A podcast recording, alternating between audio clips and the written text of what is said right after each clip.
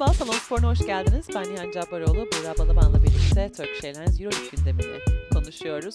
Anadolu Efes Partizan karşısında kazandı. Fenerbahçe Beko Bolonya'ya kaybetti. Panathinaikos da kazanmaya devam ediyor. Hem bu konu başlıklarını ayrıntılı bir şekilde konuşacağız hem de gündemden öne çıkanlara bakacağız. Selam Buğra. Selam Nihan. Nasıl geçti haftan? Ee, fena değil. Fena değil. Gayet güzeldi. Seni sormalı. Eh işte ne olsun. Çok da böyle samimi olmuyor ya. Sanki haftayı ayrı geçirmişiz gibi. O yüzden ortak bir cevap da verebiliriz. Evet fena değildi. Doğru söylüyorsun.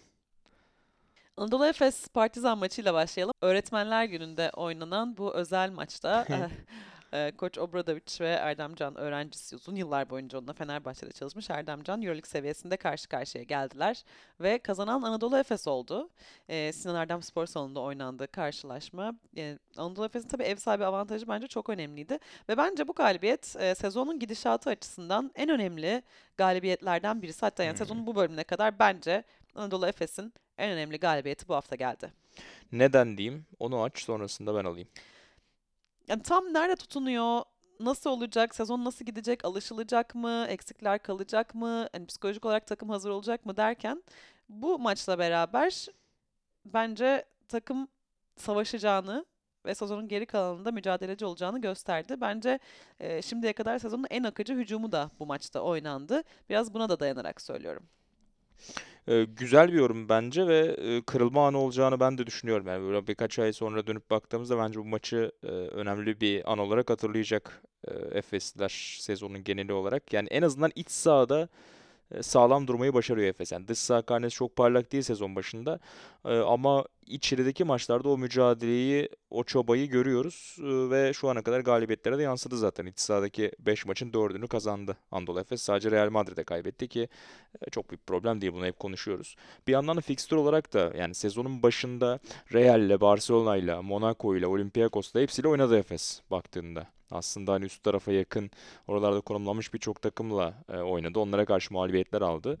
E, biraz daha işte aşağıdakilerle de şimdi oynayacağı dönemler gelecek ve oraya doğru gelirken e, direkt playoff rakibiniz Partizan gibi bir rakiple oynamak ve ona karşı kazanabilmek oldukça önemliydi. Maçta çok gitgelli oldu aslında. Yani ilk yarı biraz daha dengeliydi. Üçüncü çeyrekte e, çok çok iyi bir Partizan gördük. Yani çok iyi paylaştılar topu, çok rahat boş şutları buldular.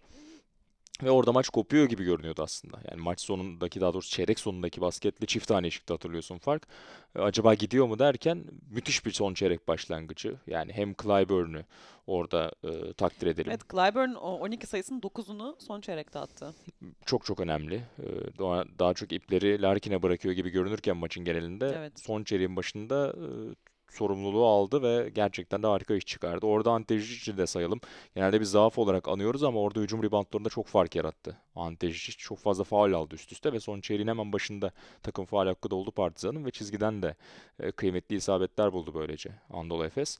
E, o ikilinin etkili oyunuyla bir anda 10 sayılık fark kapandı. E, ve akabinde Son de çeyrekte 36 sayı atmış Anadolu Efes. yani e, işte 3. çeyrekte 14'te kalmışlardı. 36 sayı NBA seviyesi zaten. Hani ya da işte e, pandemi Efes'i seviyesi diyebiliriz. E, o yüzden de sıra dışı tabii. Yani toplamda da 100 sayıya ulaşmayı başardı. Ya Partizan gerçi genel olarak bu sezon çok sayı atan, çok sayı yiyen bir takım. E, biraz o tarafından da bakabiliriz. Mesela işte Partizan'ın en çok sayı üreten oyuncusu e, Frank Kaminsky oldu. 24 sayı attı Kaminsky ki ona çok fazla çözüm üretemedik. Zaten çember savunmasının ne kadar problemli olduğunu biliyoruz Efes'in. Orayı çok iyi işlediler Kaminsky ile beraber ama bir yandan da Kaminsky e, hani bir nebze Žižić gibi bakabilirsin. Çok büyük bir zaaf yaratıyor pot altında da savunmada. Yani kendi hücumda üretiyor. Gerek 3 sayılık atış tehdidi var gerek pot altında yumuşak ellere sahip. Ama sürekli onu hedefleyebiliyorsun hücum ederken de. E, Biraz o taraftan mesela faydalandı baktığından dolayı Efes. Onun dışında e, James Nunnally sayıların yarısını çizgiden buldu mesela. Onun dışında saha içinden özellikle yayın gerisinden çok fazla etkili olamadı. İşte Dozier beklerin çok üzerinde katkı verdi mesela. Sezonun genelinde hiç şutunu bulamazken burada 4 üçlük attı ama baktığından hiçbiri seni sezon genelinde taşıyacak oyuncular değil. Yani Kevin Panther'ı çok arıyorlar. Yani bir tane Kevin Panther olduğu anda mesela Partizan'da sağlığına kavuştuğu anda Panther bence tekrar seri yakalamaya başlayacaklar. Şimdi Kabok'la eklemesini de gördük. O da hiç fena değil. 9 sayı 5 rebound 20 dakikada. Yani pot altındaki o gediği de biraz kapatacaklar. Kaboklo biraz daha ısındıkça takıma. Panther da eklenecek. Bence Partizan çok çok tehlikeli bir takım olacak yine. Ee, üstüne üstlük o kısa yaratıcılığı konusunda da bir Yogi Ferrell iddiası var. Ee, hatırlar mısın? Kısa bir dönem gelmişti Panathinaikos'ta oynadı. Sonrasında Çin'e gitti. Ee, Şimdi orada Çin'deki takımdan ayrılıp Partizan'a imza atacağı söyleniyor. Artık netleşmesi bekleniyor. O yüzden de hani yeterli üretim hacmine sahip olacaklar bence. En azından hani Panther olmadığında Ferrell devreye girebilir. O yüzden bence iyi de yakaladı Partizan Efes. Yani orada hem Panther'ın eksik olması hem o Kaboklu'nun alışma sürecinde olması hem bahsettiğim transferin gelmeden önce bu maçın oynanmış olması e, Efes tarafından avantaj sayabileceğimiz konulardan biriydi. Larkin'e değinelim istersen. Pası Evet. oradan sana atayım. 27 sayı, 8 asist, 3 rebound. E, Haftanın MVP'si Madolo ile beraber Shane Larkin. Evet nihayet yani tam bu maçta hani oynayacak mı oynayamayacak mı belirsiz gibi düşünüyorduk. Evet o da Oynadı. Eee, evet ya ameliyat olacak parmağından gibi haberler dolaşıyordu ama e, bu maçta iyiydi. Hani bilmiyorum belki daha sonrasında bırakmış da olabilir ameliyat vesaireyi ama gayet sağlıklı görünüyordu açıkçası. Hiç olmadığı Hatta kadar. evet sezonun en iyi maçını çıkardı Shane Larkin ve hani takımın liderliğini eline aldığını bir kez daha gösterdi. Yani zaten her zaman çok potansiyeli yüksek bir oyuncu. Burada da e, onu göster. Ya sorumluluk aldı, zor şutları soktu ve işte yine yani tabii o iyi oynadığı zaman izlemek çok keyifli oluyor ve e, tabii ki hani herkes de beraber beraberinde taşıyabiliyor Shane Larkin. Yani 27 sayıdan bahsediyoruz burada. E, aynı zamanda 8 asist de yaptı aslında. 3 top çalma 8 asist var bunun yanında. Yani bunu da göz önünde bulundurmak lazım. Yani sadece sayı atarak MVP olmadı Shane Larkin. Takımı da tamamen taşıyarak performansı gösterdi. Tebrik etmek lazım. Ee, bahsettiğin o 3 top çalmanın iki tanesi de son çeyrekte çok kritik yerlerde geldi. Hatta bir tanesini çaldıktan sonra işte kolundan tuttu onu yaramaz. Sportbank dışı oldu. Evet. Bütün salonu ayağa kaldırdı. Yani mücadele eden bir Larkin, e, çabalayan bir Larkin gerçekten e, bu kıtada izleyebileceğiniz en güzel şeylerden biri Avrupa Evet. basketbolunda. O yüzden takdire şayan. Clyburn dediğin gibi belli yerlerde sorumluluk aldı. iş maçın içindeydi ve Darius Thompson o da yani bir tane tepe üçlüğü var son çeyrekte. Hani ortada hiçbir şey yok yani. Hiç böyle bir savunma kırılmıyor bir şey olmuyor. Perdeyi kullanıyor. Yayın bir iki adım gerisinden kötü şut dersin mesela. Hani Evet. girmediği anda ya ne yapıyorsun diyebileceğim bir şutken o kadar özgüvenliydi ki üf, ya o da maçın kırılma anlarından bir tanesi doğrusu. Ee, Üstüne üstlük hem Larkin'in hem Thompson'ın 3. çeyrekte Partizan seri yakalarken, farkı açarken çok böyle moral bozucu bir pozisyonlar var. 3 tane. Tyreek Jones'a hani al da attı der yani evet smaca. ya. Ya Ali 3 tane Ali pası attılar ikisi. Üçünü de kaçırdı. Elinden kaydı, tutamadı, ıskaladı Bir falan. önceki bir tanesini attı sonra üçünü üst Aynen öyle. kaçırdı. Sonra arda arda kaçırdı. Yani orada çok böyle moral de bozulabilirdi ama e, takım çözülmemeyi başardı. Çok büyük bir galibiyet. E, bir de kritik konu Derek Willis'in sakatlığı. Hı hı. Yaklaşık iki ay olmayacağı söyleniyor. Derek Willis'in. Zaten 4 numarada ve 5 numarada defo varken Willis biraz kendini bulmuştu. E, iyi dakikalar vermeye başlamıştı. Şimdi bu sakatlık artık bir istekten e, çıkarıp bir ihtiyaca çevirdi bence e, 4-5 eklemesini. Hani zaten ihtiyaç olduğunu biz konuşuyorduk özellikle 5 tarafının ama şimdi 4 numarada da e, Clyburn'la Erkan biraz o dakikaları paylaşacaklar. Ercan Osmani'yi deniyordu birkaç haftadır. Ona yine biraz daha süre verecektir ama hani kısalar karşısında çok fazla kalamadığı için Ercan e, ben onun sürelerinin çok böyle 25 dakikalar falan çıkacağını düşünmüyorum. Biraz daha kısa beşler Erkan'la Clyburn'la kullanabilir gibi geliyor bana Erdemcan. E, bakalım. Şunu da değiştirebilir gibi geldi bana bu sakatlık am- anam babam bir 5 numara yerine hani biraz daha böyle 4'e yakın. Sene başında konuşulan 4.5 Evet, profiline 4.5. gitme olabilir mi? Ee, onu da göreceğiz.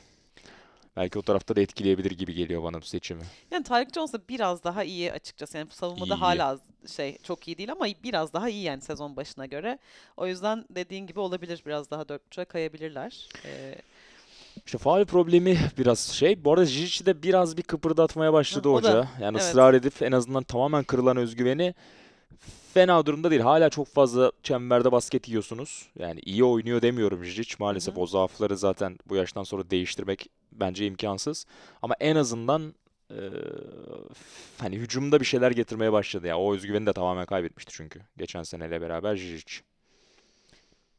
Yani en akıcı hücumdu gerçekten izlerken bence Sezon geneli için sezon diyorsun. geneli için. Hı. Evet. Doğru doğru Yani katılıyorum. Larkin'in etkisi çok büyük ama yine de yani bu aynı zamanda hani takımın da yavaş yavaş oturduğunu da gösteriyor. Ya mesela çok daha farklı da bir galibiyet gelebilirdi bence. Şimdi bir yandan hani Partizan çift taneye çıkardı alabilirdi diyoruz ama bir yandan da işte az önce bahsettiğimiz o kaçan Tyreek Jones maçları, son çeyrekte e, sağ forvette Darius Thompson'ın bomboş kaldığı, sol forvette hızlı hücumda Boboa'nın bomboş kaldığı üçlükler hani birkaç tane de böyle farkı alıp götürecek topları e, değerlendiremedi de Efes aslında. Öyle her attığının girdiği bir maçta oynamadı. Onu da söylemek lazım. E, ama tabii ki yani şut isabet yüzdelerine baktığında işte %54'lü üçlük e, sürekli yapabileceğiniz bir şey değil. Her ne kadar topu iyi paylaşıp 18 asist yapsanız da. Kapanışı da şöyle yapalım istersen. Larkin'in top çalmalarından bahsettin ama takım olarak da toplam 16 top çalma çok fazla. Yani orada biraz Partizan'ın da hataları e, işin içine giriyor tabii. E, bir yandan da o savunma eforu. Özellikle evet son çeyrekte gerçekten çok kritikti. Kesinlikle.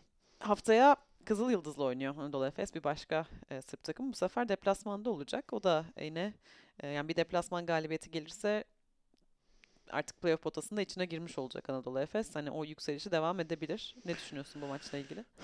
Evet ya Kızıldız da bu arada biraz form tutmaya başladı. Zaten hani Fenerbahçe Beko'ya karşı kazanırlarken de geçen hafta e, konuşmuştuk. Onlardan biraz bahsetmiştik.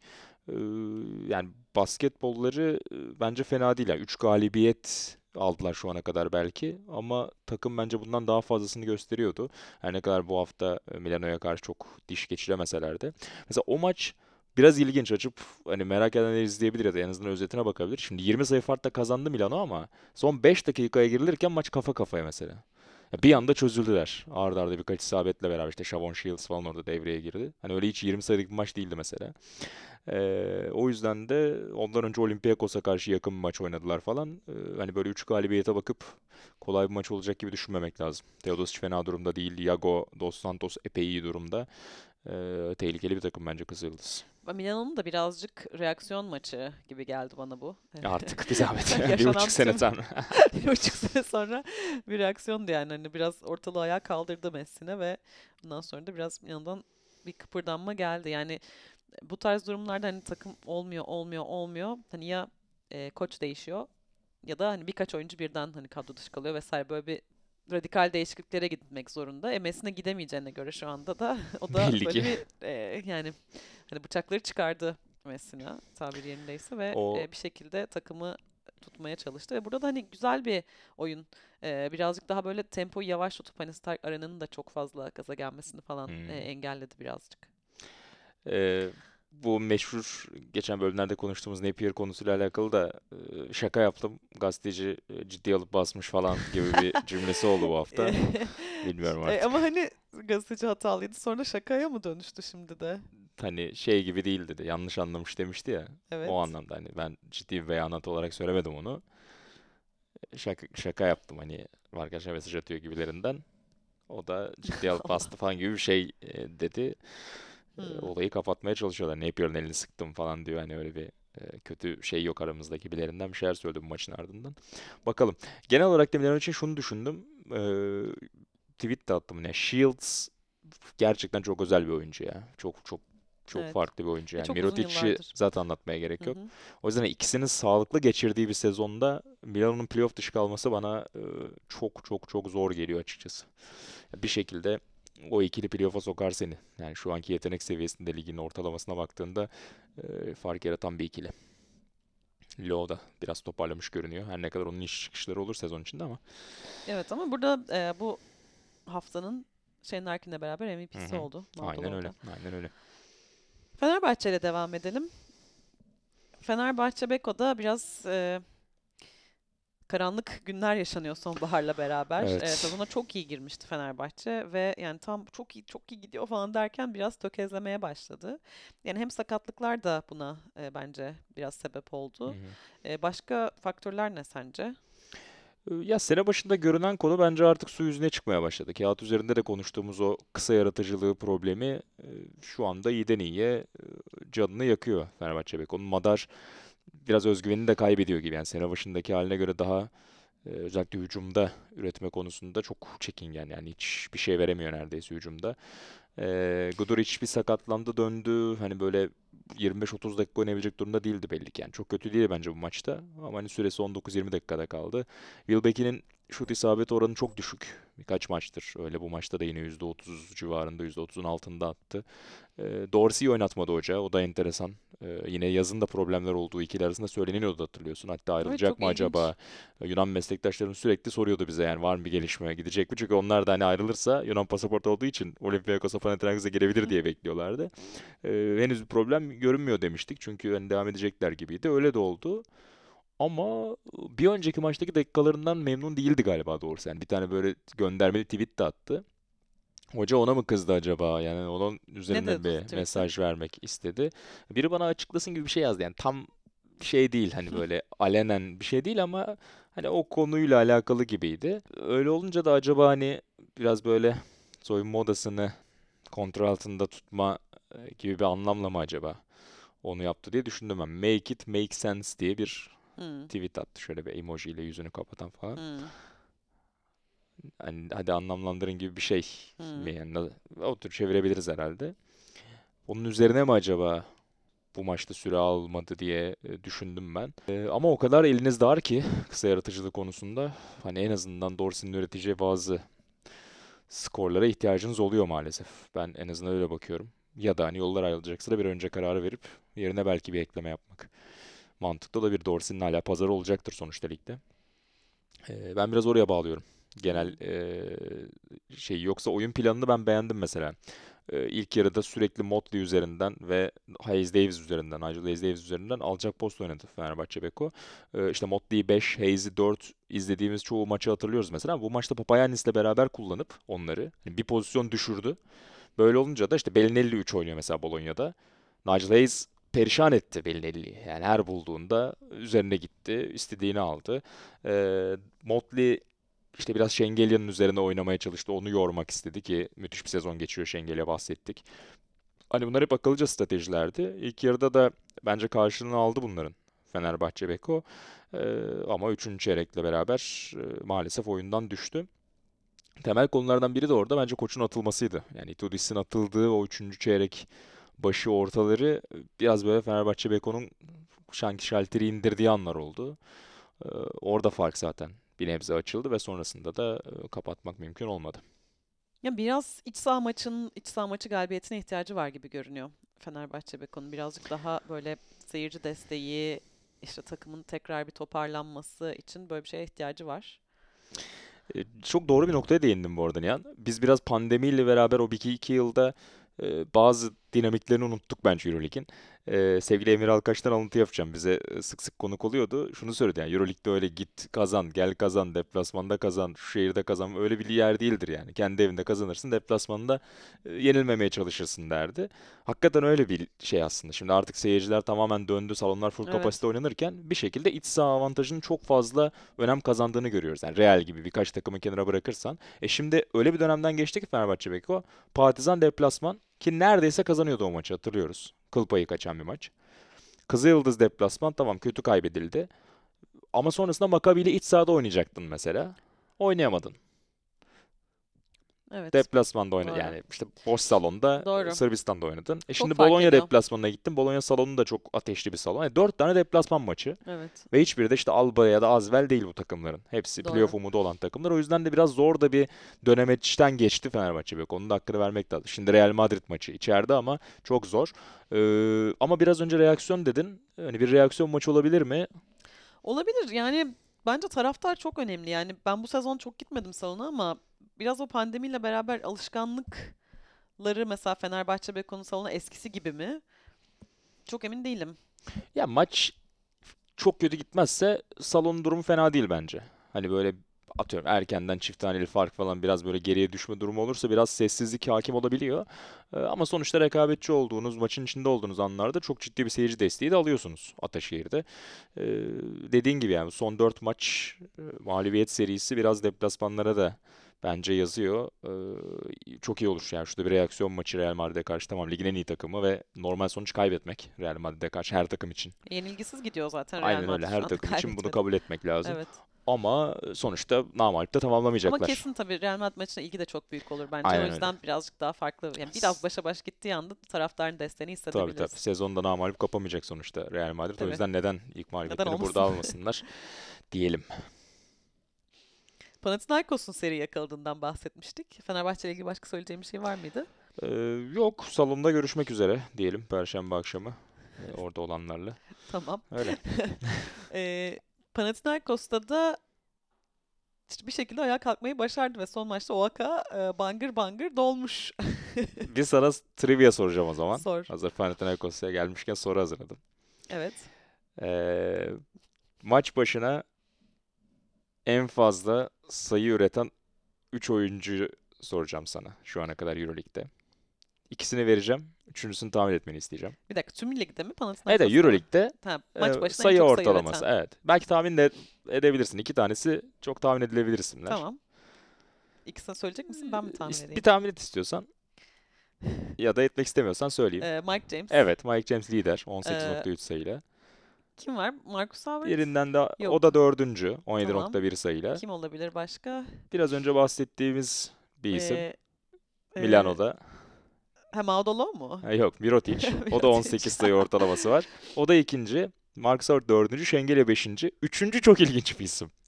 Ha, Panathinaikos'tan bahsettiğimize göre Panathinaikos'a Sulukas. İşte değil. Hiçbiri değil. Allah Allah. Kim? Mitoğlu. Aa. En olmaz şey. ya Mitoğlu'da 17.3 sayı katkısı almak maç başına. Ee, işte Ergin Ataman ve 4 numaralar durumu. Ee, sene başında For the Team dergisi özel bir Euroleague sayısı çıkarken bizden de takım e, hı. yazıları istemişti. Sen Bayern'i yazdın, ben Panathinaikos'u yazdım. Soru işaretleri olarak e, 4 numaradan ya da 3 numaradan alacakları şut katkısı demiştim. Çünkü baktığında kağıt üzerinde hani Juancho iyi bir figür ama o da sakat şu anda. İşte Papa Petro ya şutör bir 3 numara değil. Grigonis çok iyi bir oyuncu ama geçen sezon biraz kötü geçmişti. Biraz soru işareti vardı. Ee, işte orada Mitoğlu ama Mitoğlu da mesela şutör özelliği değil de biraz daha böyle reboundlarıyla önemlidir. Yani alan açar ama harika şut atmasını %40 ile 50 ile şut atmasını da beklemezsin. Oradaki defoyu müthiş çözdü Mitoğlu. ya bu ligdeki Olympiakos derbisinin de başladı. Orada harika oynadı. Maçı domine etti. Sonrasında Euroleague'de de o rüzgarı koruyor. 17.3 sayı maç başına. Daha ne olsun? Yani rebound tarafında da zaten çok ciddi katkı veriyor takıma. Ee, havayı buldu Panathinaikos. Havayı buldu ve e, yani Ergin Ataman'ın oynattığı basketbol da iyi gidince gerçekten izlemesi çok keyifli oluyor. Yani insana böyle bir, bayağı bir zevk veriyor yani izleme açısından söyleyeyim. Mesela Jerry Grant'ın falan işte smaçları bilmem ne falan çok güzel oluyor yani gerçekten izlemesi. Hoca da demiş. İnsanlar da keyif almaya başlamıştır artık basketbolu izlemekten. Bu akşam burada oynadığımız basketboldan daha iyisini oynayabilecek yok. Ya, acayip açıklamalar var maç sonunda. Okumanızı tavsiye ederim. Başka- Valencia'ya karşı e, tabii ya önce işte Virtus'a geçen hafta 90-76. Bu hafta Valencia'ya 90-73. Hani 15-20 sayı farklar. Ee, valla Biraz şeyden de kaynaklı herhalde. Ee, yani hem tam basketbol tarzıyla da biraz ilgili. Yani yeteneğin ön plana çıktığını da görüyoruz. Bir de bir yandan oyuncuları bence psikolojik olarak e, çok farklı bir şekilde etkiliyor. Yani mesela e, hani sürekli böyle kafası çalışıp oyunda ne yapacağım diye düşünen hani görevini icap görevini ic- e, icra. görevini icra eden oyuncular gibi değil de böyle gerçekten oyunda böyle hani gücünü koyan böyle adrenalini yükselten işte böyle smaçlar işte ya nasıl diyeyim anlatabildim mi dediğim şeyi böyle birazcık daha böyle duygu yoğunluğu çok daha yüksek oynatabiliyor Güzel bence bir oyuncuları. evet, son Ve cümlen hani güzel bence oldu. izlemenin keyfi birazcık da buradan geliyor. Yani o, o patlamayı yaşıyor oyuncular böyle ve o patlamayı izlemek de oldukça keyifli oluyor. Ya özgüveninizi yukarı çıkartan bir koç ya da aşağı çeken bir koç Evet. bence. Yani atıyorsan biliyorsun ki o ikisi 20 dakika daha senin üzerinden oynayacak. Az önce yine oradan referans verdim. Olympiakos derbisi. Uzun süredir deplasmanda kazanamıyorlar. Lig maçı. Ya sürekli Mitoğlu pick and pop oynuyor. Sürekli Mitoğlu üçlük deniyor. Tamam yani normalde kimse ona bu kadar şut vermez. Hani oyuncu da attıysa, iyi hissediyorsa e, bu ödülü sıkı sıkıya tutarak elinde tutmaya çalışır. Lesor zaten hani geçen yıl Evet. bence ligin en değerli oyuncularından birine dönüşmüştü. O enerjiyi, o ateşi e, zaten çok seven bir adam. O zaten çok cuk oturuyor buraya. Mitoğlu öyle. E, Grant'i zaten sürekli övüyor. Onu da biraz böyle e, hani Vildoza'nın, Sulukas'ın yanında ezmedi açıkçası. Onun verdiği savunma eforunun önemli olacağını erkenden gördü hoca. Ve onu da yine basketbolunu yukarı çıkardı. Çok fazla süre veriyor. Bir tek işte Vildoza'yı hiç kullanamıyor şu ana kadar. Hatta işte ayrılacak mı kalacak mı tartışmaları da var. Çünkü çok da top kalmıyor ona yani. Sulukas, Grigonis, Grant o kadar fazla e, top kullanıyorlar ki. Şimdi bir de Kendrick Nunn girdi. Ee, bakalım yani Vildoza da işin içine girerse zaten Evet. yani hücumda e, çok durdurmanın kolay olmayacağı bir takım haline gelecek Panathinaikos. Ee, Bakalım savunma tarafındaki defolar ne kadar başlarını artacak. Ee, Önümüzdeki dönemdeki şey olacak bence soru işareti. Bir yandan da şunu verelim tabii yani. Galibiyet serisi son 6 maçın 5'ini kazandılar. Valencia düşüş yaşayacakları belliydi konuştuk. Virtus Bologna iyi takım, iyi gidiyorlar. O tamam güzel galibiyet. Žalgiris kötü durumda. Alba Berlin kötü takım. Baskonya bu seriye başlamamıştı. Yine kötü dönemde. Hani fikstürde biraz e, seri yapmaya müsaitti. Onu da aktaralım yani. Şimdi bu takım gider Real'i, Barcelona'yı içeride dışarıda yener gibi durum yok hala. Bence Hı hala o seviyenin altındalar. Ama e, işte buralarda da kaybetmemek lazım. Hoca da o tecrübeye sahip şimdi. Fikstüre bakınca muhtemelen demiştik ya bu biz bu 6 maçı süpürmemiz lazım. Bir şekilde götürmemiz lazım demiştir ve 5 maçı e, cebine koyarak playoff yolunda biraz e, nefes aldı. Ve biletlerinizi alın demeye başlamış taraftar. O vakada epeydir bu kadar da Evet. Evet. Müthiş bir atmosfer vardı yine. Orası falan ufak ufak doluyor. E, Black Friday indirim falan yaptırmış biletlerde görüyor. Kesin hoca demiştir bu arada. E, Şöyle böyle biraz düşürün fiyatları da tam gelsin salon da olsun diye. E, Olabilir. Ya öyle. tabii evet. Yani o da onun da hani kullanmayı bilen bir koç sonuçta. Tabii, ya zaten tabii. ya herkes biliyor tabii ki de. Ee, yani işte hani biz burada şahit olduk. bazen o kadar ya saha içine odaklanıp buralara çok girmemeyi tercih etmeyen koçlar da olabilir. Bazıları da öyle. Hoca o kadar artısına eksisine sene oya şey yapmak yerine e, odaklanmak yerine bu tür taraflardan da bir avantaj Evet, yaratmaya ya çalışıyor kendine. kurmayı seviyor. Ya iyi veya kötü bu arada. Yani Tabii hani tabii. kendisi Bazen çok da problemli. Yani Evet. kaybederken de çok tatsız görünüyor bu durum bu arada. Yani hem öyle kabul hem de hani lazım. rakip hani kendisinden e, çok haz etmeyen bir rakip e, tribünü de sürekli hani e, nasıl Tabii. diyeyim? Evet, çok iyi anlaşamıyor ve E, ki. sürekli yani reaksiyon gösteriyor. Hani bu da biraz olumsuz bir taraf olarak söyleyebiliriz yani. Şeyi gördüm bu arada bu hafta. Onunla bitireyim. Valencia ile oynadı Pana. Ee, Alex Mumur bir tane Ergin Ataman teknik faulü aldı. Panathinaikos aldı topu. Hızlı hücuma çıkarken sahaya girdi Mumur'u. teknik faul. Hoca şey gibi bakmıştır böyle. Bir tane video var ya. Oğlu kamyonla solluyor bu kamyoncuyu. Bana otobüs şoförünü. Vay böyle gururla bakıyor. Vay beni solladı oğlan diye. Tam onun gibi. Vay be. Benim, benim reçeteden bana yazdı diye bakmıştır hoca. çok komik. Evet tamam çok konuştuk. Sarkos'u uzadı, biraz tamam. geçelim. Ee, Yasikevicius'la ilgili Evet, Açıklama. senin konu. Orada da sana bırakıyoruz sözü. Alex Abrines e, bir açıklama yaptı. Şaras gitti işte yeni dönem falan değişimleri soruyorlar. Diyor ki biri size sene boyu bağırınca bir noktadan sonra bir kulağınızdan girip bir kulağınızdan çıkıyor gibi bir e, çevirebileceğimiz bir cümle kurmuş. Şaras'la ilgili sözü sana bırakıyorum bu konunun uzmanı olarak. ben bu konuda çok söyleyeceğim Yani olabilir ya herkes bu tarzdan hoşlanmak zorunda değil yani ve artık hani bu tarz yavaş yavaş e, modasını kaybediyor. Yani tamam hani yaşlı ve hani çok aşırı saygı duyulan koçlar da bir şekilde hani bu e, idare ediliyor diyeyim. Ama hani hem yaşı genç hem yani yeterince daha öyle o e, saygıyı böyle almamış koçlar da birazcık hani bu tarz tepkilere yol açıyor olabilir. Yani Yasikevicius'un da şu anda 9 Euroleague şampiyonluğu olsa belki yani böyle konuşamayabilirdi bu arada. Ama hani biraz o kaybetmiş olmanın da verdiği bir e, nasıl diyeyim özgüven de var bir yandan yani oyuncularda. Yani herkes bu tarz bu tarz zaten e, yani azalıp gidecek gibi görünüyor önümüzdeki yani 10 yıl içerisinde. O yüzden ya normal yani böyle şeyler. Şimdi ben ne diyeyim başka? Evet güzel dedin. Bakalım ya bu balayı ne kadar sürecek Barcelona'da onu da bekliyorum. Yasikevicius hangi takıma gidecek artık ya? Mesela ya- sence böyle bir hani yine böyle küçük bir takım alıp hani böyle bir peri masalı mı ya- yazar yoksa Bence bütçesiz bir takıma gitmez ya. Mesela Itudis ayrılırsa Fenerbahçe Beko'ya gelir olabilir, bence. evet. Kesin gelir. Ee, isterdi hani. Sonuçta burada bir geçmişi de var. Salon var, taraftar var, bütçe var. Evet ya muhtemelen şampiyonluklar yaşayacak Euroleague'de yani bu Tabii, arada bu tabii. koç. Yani şu anda olmadı diye hani bitmiş falan değil Kesin. bence. O da büyüyecek muhtemelen Maccabi yani. güzel bir adres. Doğal bir olabilir, adres. Yani evet. oyunculuk döneminde müthiş Ama işler şu yaptı an- ama şu an konjonktür o kadar problemli ki Evet, zor e, iş. öyle bir yere gitmek ister mi? Zor Kötü gitse yani. bile Maccabi. Çok kolay değil. Ya ben şeyi düşünmüyorum hani gidip Žalgiris'e falan bir daha çalışacağını. Ee, çok düşünmüyorum. Belli olmaz. Evet Fenerbahçe güzel bir e, şey olabilir gerçekten. Yol olabilir. Monaco da ilginç olabilir mi bu arada? Hmm, evet Monaco da belki olabilir, seyirci doğru. veya şey değil ama sınırsız bütçe. Evet. Neden olmasın? Ha oyuncu profili falan çok e, ters geliyor bana. Yani Ama değiştirir Şaras'la canım şimdi. Ha, tamam da ne kadarını değiştin? Bir anda gelip Mike Mike James James git, e, sen git hani falan onu da yapamazsın. Ama Mike James'le oynamak isteyen koç da biraz yürek yemiş oluyor ya bence. Çok zor yani Mike James'le oynamak. Doğru. MVP olacak bence bu sene bu arada. Onunla falan Hadi. Sergen Ataman oynatır mesela Mike James'i bence. Öf bayılır. İşte oynatır yani o. Ya ama böyle daha disiplinli Mike James gerçi koçlar... hocayla oynamayabilir yani. Evet, o, yani onu bilemem ama Çok Hani sevmiyor o galiba. profil hani şey zor yani kuralları böyle çok sıkı sıkıya bağlı koçlarla Mike James'in oynaması çok zor bir Tabii tabii. e, olma- aynen. olmaz. Ya yani. bence orada bir koç değişikliği olacak kesin zaten ya. Bana öyle geliyor. Sasha Obradovic hani ne oyuncuların ne yönetimin çok saygı duyduğu bir koç değil gibi geliyor bana Hmm. dışarıdan. İlginç Ama bir Mike James şekilde. orada Mike James spotlight yani o onda yani. O İşte oynuyor. evet yani bir iki Onun maç takımı gibi. kaybettiği anda e, hemen koç değişebilir bence ve şu an adaylara bakınca da istediğin kadar parayı verecekler. E, Monte Carlo'da yaşayacaksın. Why Güzel. not?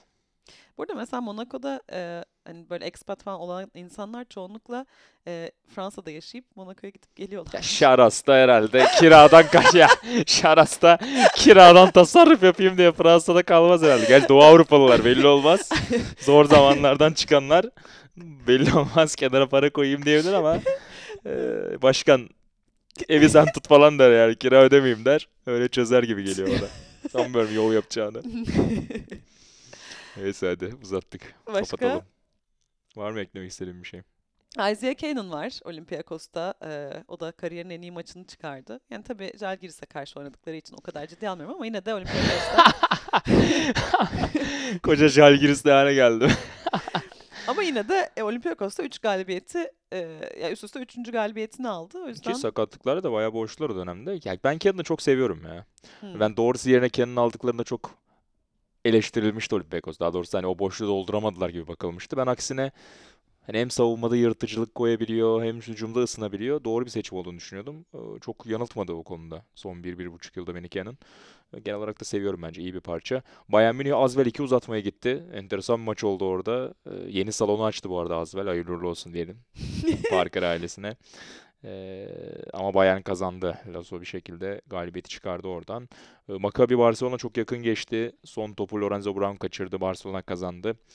Ee, genel olarak hani böyle yakın geçen heyecanlı maçlar. Bir de o Monaco tabii. Monaco Baskonya maçında da e, Mike James ağırlığını koydu maça. Son topu kaçırdı ama takip eden Blossom Game'in e, takip smacıyla beraber Baskonya'nın da galibiyet serisi sona erdi. Müthiş bir soyad. Evet ya. Blossom Game abi hani tabii ki bir Hani- sporcu olacak yani. Sadece spor seçmişlerdi hangisi olsun. Evet, e, böylece artık bitirelim Yani istersen. güldük eğlendik. Kapatalım. Evet, kapatalım ve Rob Williams belgeselini izleyelim. Williams belgeselin sıradaki bölümüne e, geçelim. Evet, teşekkür ediyoruz biz dinlediğiniz için. Önümüzdeki hafta görüşmek üzere. Hoşçakalın. Hoşçakalın.